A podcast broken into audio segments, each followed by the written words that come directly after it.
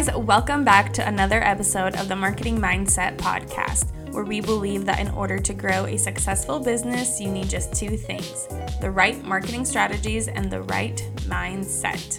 I am your host, Mariya Bentz, and I am the founder of MBM Agency, a digital marketing company who helps service based businesses grow their revenue using online strategies. And I am here to share with you all of my tips and pointers every single week when it comes to digital marketing and business growth. Today's episode is sponsored by our premium Wix templates. If you're totally stumped on how to build your own website, but can't afford to hire a designer, that does not mean that you should skip out on the important things in the process like professional design, sales formula copywriting, and search engine optimization. Our premium Wix website templates are created with marketing and sales in mind. And the best part is that you can have a professional looking and functional website in just under 24 hours. Our website templates are completely stress free. They're easy to use, so that means no Photoshop or coding required. They are designed to convert based on our signature homepage formula, and they are ready to launch as soon as you are done designing. So if you want to check this out, get it at mbmagency.com forward slash shop and use the discount code mindset to get 30% off. Hey, friends, I hope you are doing well. Today, I wanted to talk about is the four hour work week possible? Now, if you are anyone in business, if you've been in business in the industry for even a little bit, I am sure you've heard of Tim Ferriss, who wrote The Four Hour Work Week which is basically a book talking about his journey in developing a four hour work week. In his book, he teaches how he went from a 40,000 per year salary where he worked 80 hours per week. And then he went from that to making $40,000 per month and working only 4 hours per week. In the book, he also talks about how to outsource your life to oversee virtual assistants for five hours or five dollars per hour to do whatever you want.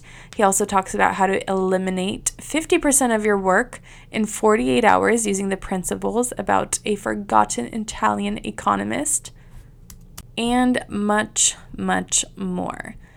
And I read this book in the beginning of my business, and I gotta say, reading it now, it's I have a whole different view about it because when you when I first started, I was a freelancer first of all. So it was really hard to kind of grasp the concept of a lot what he, of what he was saying. But I will say reading this book and him talking about outsourcing is what inspired me to hire my very first person. Now, he recommends hiring overseas virtual assistants because you can pay them literally $3 an hour, $5 an hour. So it's super, super affordable. I, instead of doing that, I hired my first person who was local to me, um, you know, because I don't know. Overseas, to me, that was scary. You never know what you're going to get, although he talks about different um, agencies and stuff like that that you can work with. So I will say, reading it in the beginning of my business definitely inspired me to hire my first person because I kind of grasped the concept of like, okay, what outsourcing would look like. But everything else that he was saying, it was so hard for me because I wasn't in business long enough. I didn't have the systems in place. I didn't have enough experience to kind of know what I liked working with, what I didn't like working with, what were my stressors, all of that. Because in the beginning, let's be honest, everything was a stressor. Um, I, you know, being new in business, meeting new clients all the time, I feel like I was always not on edge, but you know, you want people to be happy. Everything is so new to you. Everything is a new experience. You're just like, oh my gosh, I don't know what to expect. Now I know what to expect. I know what to expect from clients. I've worked with enough people enough times to see like an average of things that's going on, see what kind of people we work best with, see what kind of people cause me the most headaches, things like that. So I'm rereading this book currently and it is good. It is so good. I definitely highly, highly recommend it. But definitely reading it now, um, now two years officially deep into my business, where I wasn't doing it like as a side hustle. Um, now two years of doing it full time, reading it again is like, okay, now it makes a lot of sense. So I kind of wanted to go over some of my notes and some of my things that I've been focusing on from reading this book and kind of sharing with you how it's been helping me in my business to kind of gain my time back. So, the goal he talks about in one of his chapters, and I believe this is a main goal that he talks about in most of the book, is the goal as your business owner is to decrease the amount of work you perform while increasing your revenue. Sounds easy, but also could be difficult, right? Sounds easy in theory, but when you're actually out there doing it, you're like, how the heck am I supposed to do this? Because, for instance, last year I was increasing revenue every single month, but I was also working literally 24 7. Where this year I was like, I cannot be doing that because I constantly was getting burnt out. I wasn't having time for my family or things that I wanted to do. I was just obsessed with business, obsessed with growing, which I think was fine for a season. But right now I'm in a season where I really want to find that balance or that harmony to be able to grow this, to be able to do this, but then also to enjoy time with my family, with my kid. Like, you know what I mean? Not be working 24 7. So, to me, right now in the season of life that I'm in, this was super, super interesting because that's what I want to do. I want to decrease the amount of time I'm working, but I want my revenue to increase. So, he talks about the famous, um, what is this called? In the back of his book, he describes it as, let's see, how to eliminate 50% of your work in 48 hours using the principles of a forgotten Italian economist. So let's talk about the these principles. So I may totally butcher some of these names, but in the book, Tim talks about uh, Vilfredo Pareto, who was a wily and controversial economist who lived from 1848 to 1923. And in his work, he talks about, and it became known as Pareto's Law or the Pareto distribution. And in the last decade, it's also popularly known as the 80 20 principle. So, this mathematical formula he uses to demonstrate that an uneven but predictable distribu- distribution, gosh, I can't talk, distribution of wealth in society 80% of wealth and income was produced and possessed by 20% of the population. And this also applies outside of, econ- of economics, right? So, for example, 80% of results in our business come from 20% of effort and time. 80% of our company profits come from 20% of the products and clients.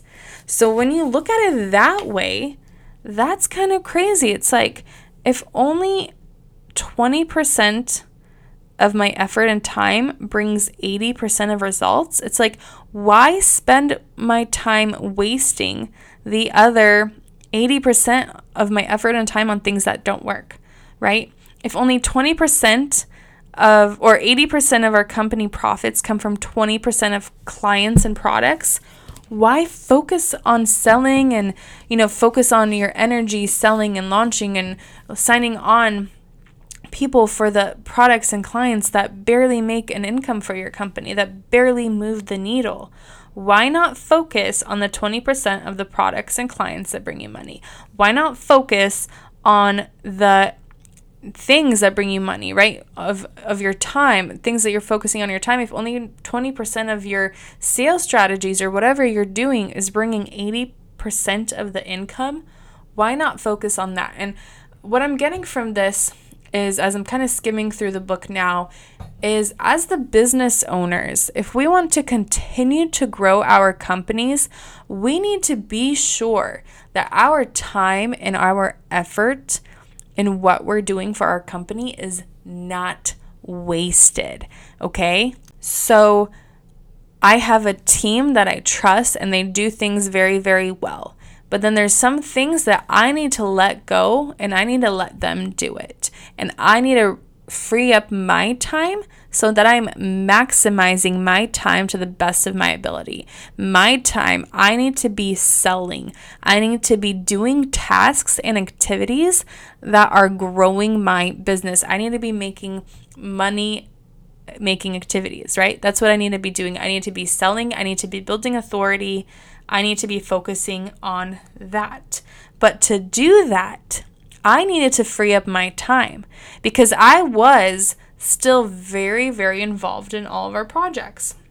So I needed to take a step back, and I started taking a step back, and I had to ask myself these questions What are the characteristics of my top five customers? The best people we've got to work with, you know, who made us the happiest? Who did we love to work with?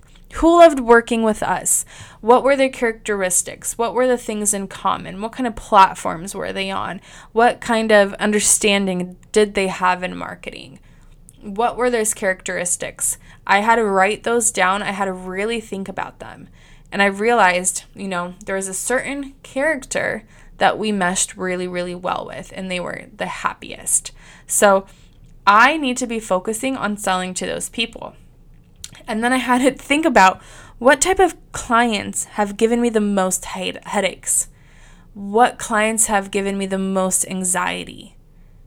What was in common with them? Why did they give me anxiety? Was it them? Was it a certain platform that they worked with? Did something go wrong in the process? right? So I had to identify these things and kind of see like was it a certain client? Was it a certain platform? Did we have holes in our process that we needed to fix? And I saw some holes we needed to fix in our process to make our client experience better. I saw that yes, there are certain people, they have a, you know, certain understanding of marketing, a certain way of thinking that we did not mesh well with there's certain platforms that have, that have caused more problems than others right? That have given me the most anxiety and the most headaches where i'm like i you know the the amount that this project was worth is not worth my this headache is not worth this anxiety. So i had to write those down and identify those so that when i'm on a sales call next and i see these red flags i'm going to save myself the anxiety and be like, you know what, I don't think we're going to be the best fit for you because X, Y, and Z. I also had to relook at my schedule and I had to look at what am I doing on a weekly basis that I could have outsourced. And instead, I could have used that time for money making activities. You know, so I had to do that and I started doing that in about February, March. I've, at the end of every week, I would look back and I would see what did I do that I could have outsourced? And it was simple things like I, you know, it would have just been faster if I did it because I would have to train on this thing and all the things. But you know what? That time was taking away from when I could have been selling, when I could have been building authority for the company. So instead, I was like, okay, I'm going to take the next month or two and I'm going to take these tasks and I'm going to create a video tutorial for the girls that work with me so that next time they're going to be able to get trained and they're going to be able to do this and take responsibility, take the authority and the tasks, and they're going to be responsible for doing that. So I started doing that, and that's been working very, very well the last couple of months. And with that, as the business owner, like I said, I need to be focusing on what's going to be building my business. So then I identified the critical tasks that contribute the most to our income and I started scheduling them with very clear and short deadlines, right? So I wasn't like, oh, I'm going to do this thing uh, a month from now. I'm like, no, this is what's going to get us money right now. I need to do it right now, right? So I started prioritizing different things in my schedule. I started outsourcing more, even though it's like I already had a team, I was already outsourcing. But I really looked at my schedule and I was doing so many things that could have been easily outsourced, and I could have spent my time uh, again on building the business. Then another thing that I kind of sat down and I asked myself again is in the last year, where was the majority of my work? Where did it come from? Was it referrals? Was it the podcast? Was it Instagram? Right? So then I sat down, I asked myself these questions, I identified these people, these tasks, um, you know, where money was coming from. And then I needed to do, and I needed to define a to do list and a not to do list. Because let's be real, as a business owner, like I don't know about you, but I feel like for the last year and a half, I've been just constantly grinding, constantly building my business, building our clientele, building the stuff, which is fine and is great and is what is needed. But while you're doing that, while you're dealing with different people, while you're dealing with different types of projects and clients, like I feel like I was always on edge, always anxious, always making sure that people are happy. And I'm the type of person that, like, I care so much about my clients and their happiness and making sure that everything is going well for them that if there's like um, kink or something, I'm like freaking out. Like I just feel it to my core. I can't stop thinking about it. I could get anxiety. I am a business owner who truly, truly cares. I'm not just like, oh, whatever, I don't care, you know, it happens. Like I truly, truly care. So sometimes that is good for my clients, but sometimes that is bad for my mental health. So I also had to see um, that 20% of sources were causing 80% of my problems and unhappiness. So I had to really think about what 20 sources are result or sorry, then I had to also think about what 20% of sources are resulting in 80% of my desired outcome and happiness, if that makes sense. So I really had to identify what was giving me anxiety, what was making me frustrated, what was just not worth it. And then I put that on my not to do list, right? When you're on a sales call and I start hearing these things or I start seeing these things or this is part of the the project outline and I know that this is just going to give me anxiety, I'm going to say no because it's just not worth it.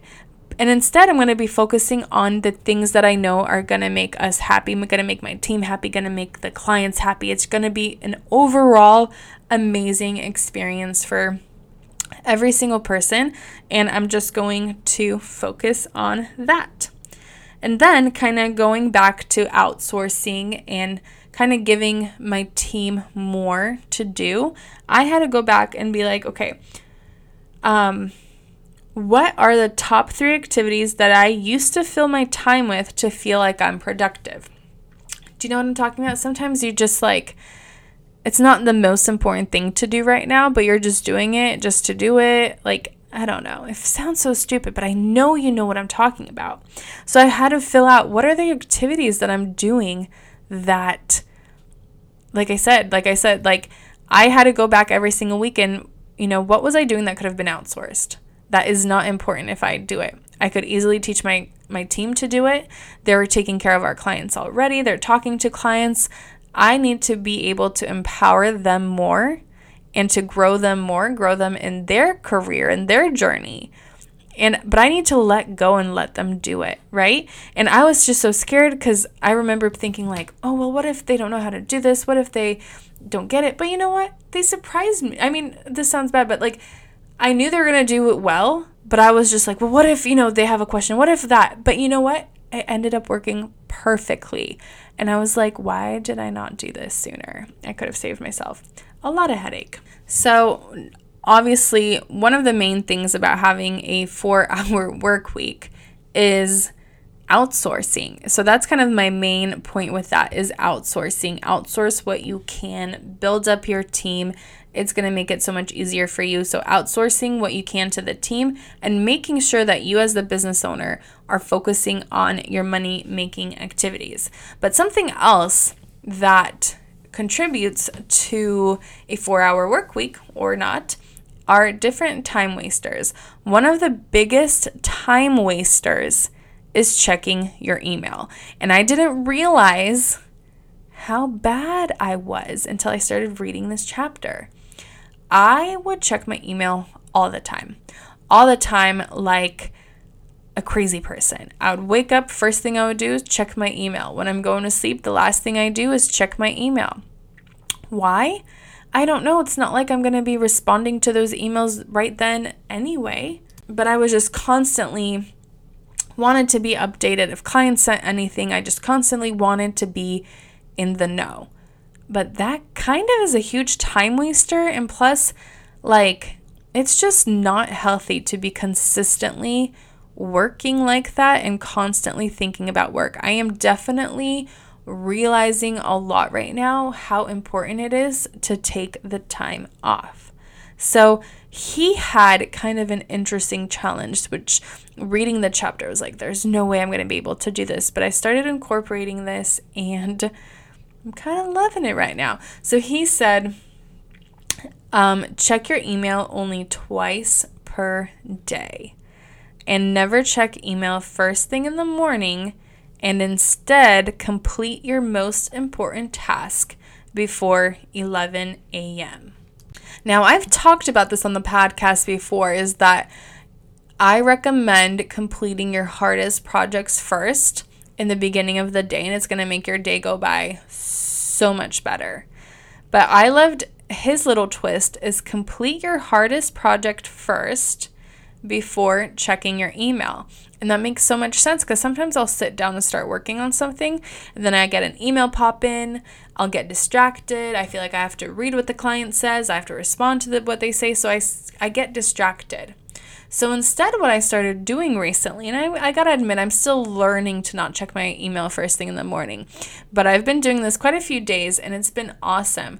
I get up, I do my morning devotional, I go into my office and I do the hardest project first. That project that you're you know, just like so nervous to do. You feel like it's going to take forever. And then you start doing it. You get in the groove and you're like, oh my gosh, that was so fast. What was I freaking out about?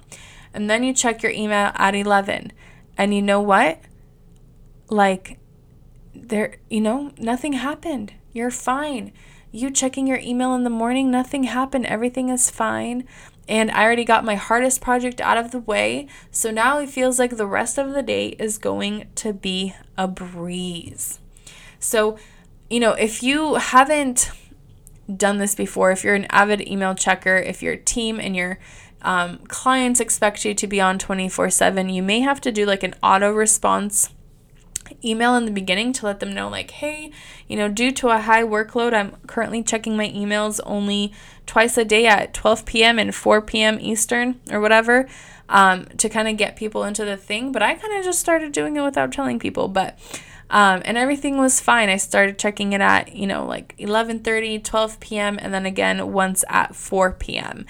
And everything is fine. And my mind and my time, like I don't know how to explain it, but I just feel like such a it's such a f- breath of fresh air. My head feels so clear and it's just so so important you guys to have your work time, but then also to have your off time and not think about work on your off time, not check your email on your off time. It makes a huge, huge difference. And then to kind of end this episode off, um, I'm going to talk about kind of what he talks about in the book and then kind of what I started doing as well is I started kind of seeing what I can do weekly and on a daily level. So, on a weekly macro level and on a daily micro level. So, on a weekly on a weekly level to make sure I am, you know, not overworking myself, getting as close as the 4-hour work week as I can is this is what he recommended. Take Monday and or Friday off. Now for me it's been hard to do that um, I feel like I'm going to eventually try to work my way into that. But I will say I've been keeping Mondays very light and Fridays only admin, very light stuff. Um, he recommends stop working by 4 p.m., which I've been trying to do, especially with having Theo home. I've been trying to just get as much as I can done before 3 or 4. So then afterwards, um, I can just spend my time with him. Um, and then something that I wanted to do is add in a daily walk in the afternoons, which I've been doing with Theo and Sage has been so much fun. But it kind of gives you like a little refresher and a little breather in the middle of your workday. Um, and then The last thing on a weekly macro level is don't work on the weekends. And this is so, so important for me. Um, I started doing this last year. And again, I've had some weekends where I had to work a little bit because, you know, certain things pop up and I do not miss my deadlines. Um, so sometimes I had to work on weekends, but I'm going to try my best to not work on weekends. And I've noticed when I do that, I come back on Monday refreshed, re energized, just like ready with ideas and passion to work um, versus when I would work on the weekends all the time too. I quickly, quickly led to burnout. And on a daily micro level, um, so some of this might have been in the book, but then some of this I kind of incorporated this for myself. So, on a daily micro level, I limited items on each day's to do list to only three main tasks per day.